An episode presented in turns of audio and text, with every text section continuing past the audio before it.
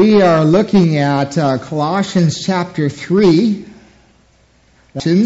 Paul, almost in every one of his letters or epistles, all of those letters, Paul has a tendency to write about half of the application and says, therefore, this is how you ought to live. And so teaching and through the doctrine and through all of that, and now he's wanting to take us to the and behavior. One of the things that is very clear, to know the truth. The truth has to be worked. You know, there are a lot of people today that think, that just, can say that we agree to this. Paul stands in absolute disagreement to that. And Paul says, no, there has to come a change. There has to come a transformation. And one of the teaching, my preaching has been very mired. And so one of the concerns I have, and congregation thing if the pastor stays a long time. And so we may be without transformed lives following the big heads. Really, that is not enough for you to know the truth. It is not enough for you to know your life and put it out there in the way that you live. Be students somewhere instead of followers of Jesus. Followers means that you come and follow me. He didn't say come and learn. Important to the Apostle Paul. It was very important to Jesus that we know it by experience in our life. Christ. And therefore, that means we need a new perspective in how we. It hasn't just happened to one lady, but you've heard of the lady who literally thought she was absolutely that poor, and that's all she could. Very wealthy millionaire, but she was living, eating dog when she died. And a lot of times, we as Christians, but we are still living, eating dog food. Choose. And so Paul says, no, we need to be transformed the way we live. So this is where he starts. Colossians chapter 3, been raised with Christ, set your hearts on things above. It says, remember who you are. If you have asked Jesus into your heart, you need to remember that now your life is all about Jesus. You here on earth now has to be worthy has made you. Christ has made you and given you to live here on earth in such a way that reflects who Christ has made us. You are alive to. Now, when I was year before last with Charla Fox in them, she was really alive to. And one of them, it didn't matter what form, whatever, she could take and she'd plow into it. And, you didn't have to spend any time with her. That was it. And you know what Paul says to us, people need to see in us, is that we are alive to Jesus, our life. Paul says, for me to live, because his passion was Christ. So set your hearts. Set your above. Begin to desire the things that heavenly position would desire, where he says, set your mind on things above. So it on things above, not on earthly things, for you died and your life is now hidden with Christ. You also appear with him in glory. And so the theme goes from now.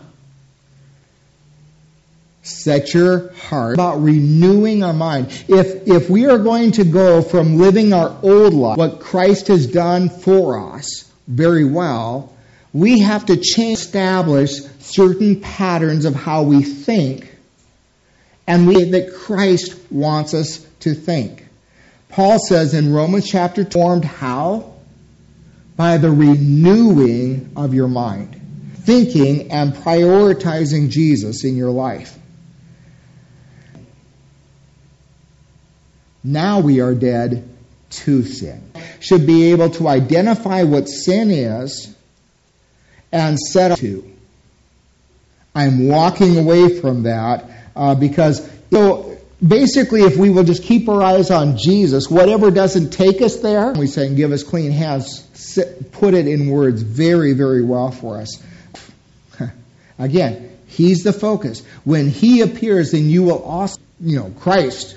That's the way he sees us. He already sees us up in heaven. Yet, you and I don't sense that fully, but we are going to be like him. Now, if we have above, that takes some time and some doing. That's transfer on earth anymore. But this is where we live. So it move our affections and our thinking away from what is all around us. Christ wants us to think. And he says, so he says, you have to recognize that your old life is simply dead. Your earthly nature, sexual immorality, impurity, because of these, the wrath of God is coming. Once lived. You and I natures. We have an earthly nature. We have an heavenly nature. They can live at war with each other. And Paul says that you and I need to read it and reconcile it as dead. Just now, your earthly nature, it will desire some things. Sometimes we just need to recognize these things. It says your earthly nature desires, sexual desires, and greed. Those things are evil. The church just accommodates those things as part of being, living is not who we are. If we are Christians, if we are believers in Christ, these things need to be dead to those things. And he says, so you don't choose what you choose, your heavenly nature. Your heavenly nature, God will never for you. And if you will begin to live according to your heavenly nature. Now, I want you to notice, because it says that the wrath of God is coming. If you are a Christian, the wrath of God is not excuse it. Do not pretend of God is coming because of these things.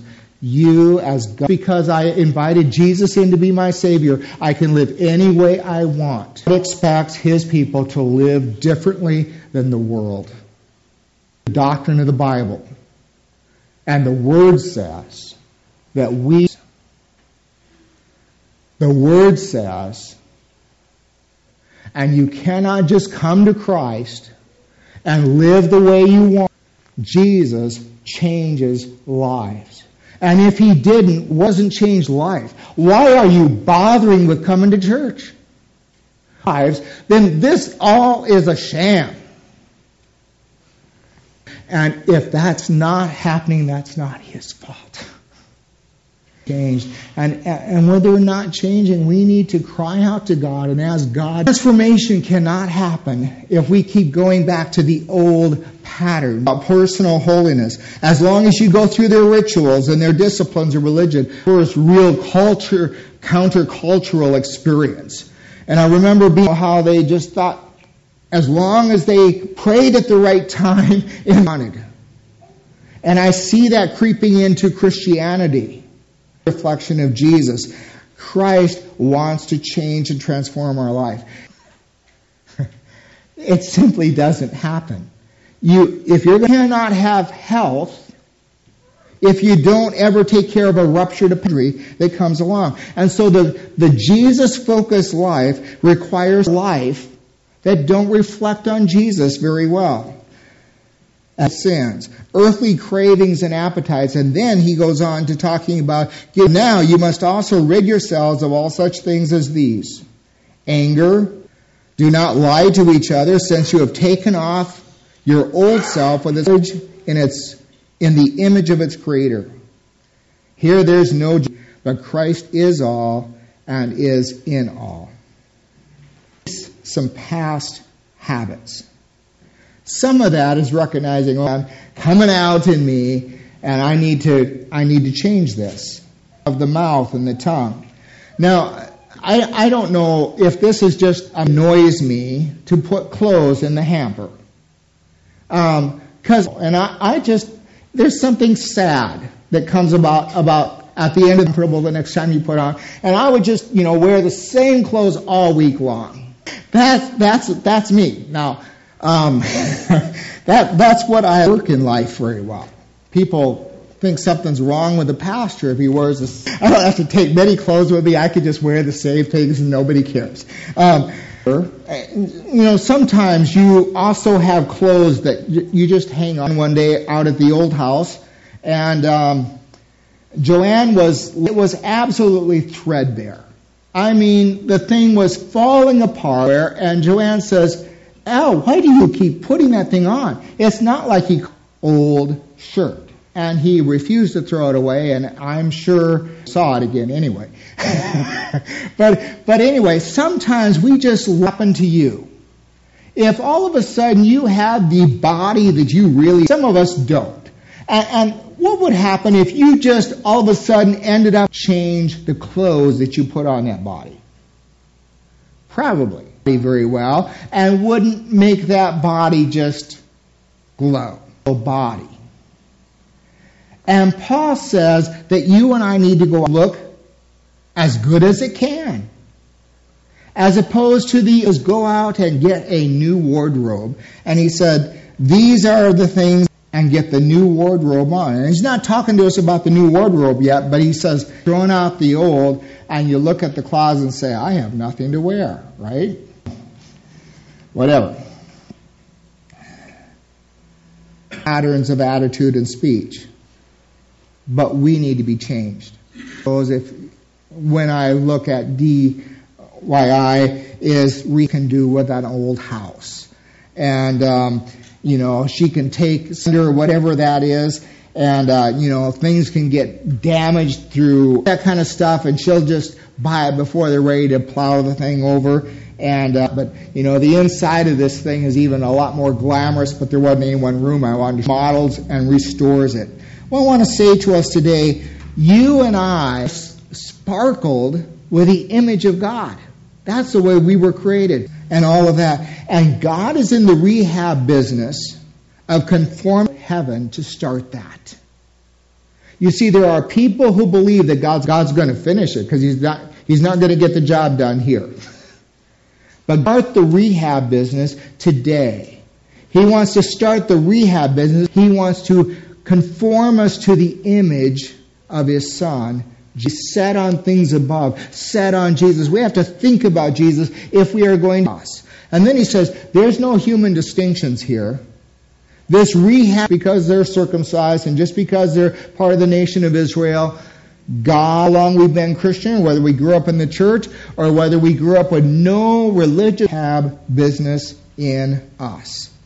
Just as a wedding salvation sets each one of us apart exclusively for the verse of Scripture where Paul says, now you take these off, this is what you need to put on. Therefore is God's chosen people, holy, dearly loved by God, chosen by God. Clothe yourselves, patience. Bear with each other and forgive one another if any of you has a grievance against these virtues. Put on love, which binds them all together in perfect habits, are never replaced. I want you to hear that. Old habits are put in place. You can't just throw something and put it back on if you don't have a new habit. But Paul says these are the new habits that we need to adopt. Humility.